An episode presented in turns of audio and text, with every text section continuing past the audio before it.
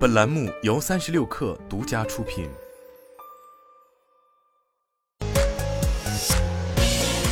网络新商业领域全天最热消息，欢迎收听快讯不联播，我是金盛。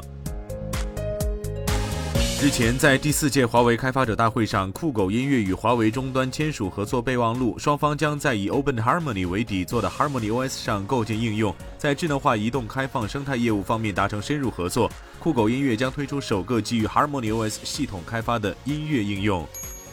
世界互联网大会乌镇峰会今天在浙江嘉兴的乌镇开幕。本届大会集中呈现了互联网技术最新成果，聚焦数字赋能，共创未来。今年世界互联网大会乌镇峰会以“共建网络世界，共创数字未来，携手构建网络空间命运共同体”为主题，共设置一场全体会议和二十场分论坛，聚焦合作与发展、技术与产业、人文与社会、治理与安全四大板块。围绕全球网络空间焦点热点等内容设置主题，反映产业各界对互联网发展前景的前瞻思考，引领数字技术创新趋势，展示推动互联网发展治理的中国方案、中国智慧和中国担当。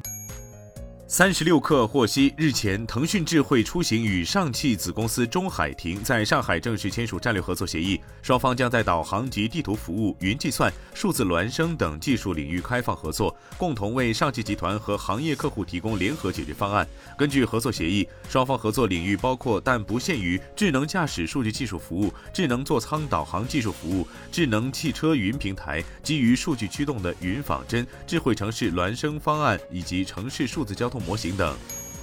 据报道，三星将继续多元化其全球生产基地，公司越南厂智能手机生产比例将从今年的百分之五十降至明年的百分之四十。去年越南厂占三星智能手机总产量的百分之六十。越南劳动力成本上升和全球消费市场放缓被认为是三星此举背后的主要原因。据报道，Facebook 母公司 Meta CEO 马克扎克伯格今天宣布，将对公司裁员百分之十三，超过一万一千人将因此而离职。《华尔街日报》十一月八号消息，知情人士透露，Netflix 正积极考虑在其平台上提供体育直播，前提是花费不要太多。一位知情人士称，该公司最近竞标男子职业网球协会 ATP 在法国和英国等国家网球巡回赛的流媒体转播权，但最终放弃竞标。据悉，Netflix 还讨论了其他一系列赛事的竞标事宜，包括女子网球协会 WTA 和自行车比赛在英国的转播权。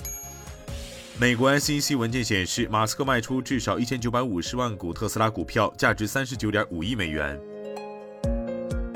以上就是今天的全部内容，咱们明天见。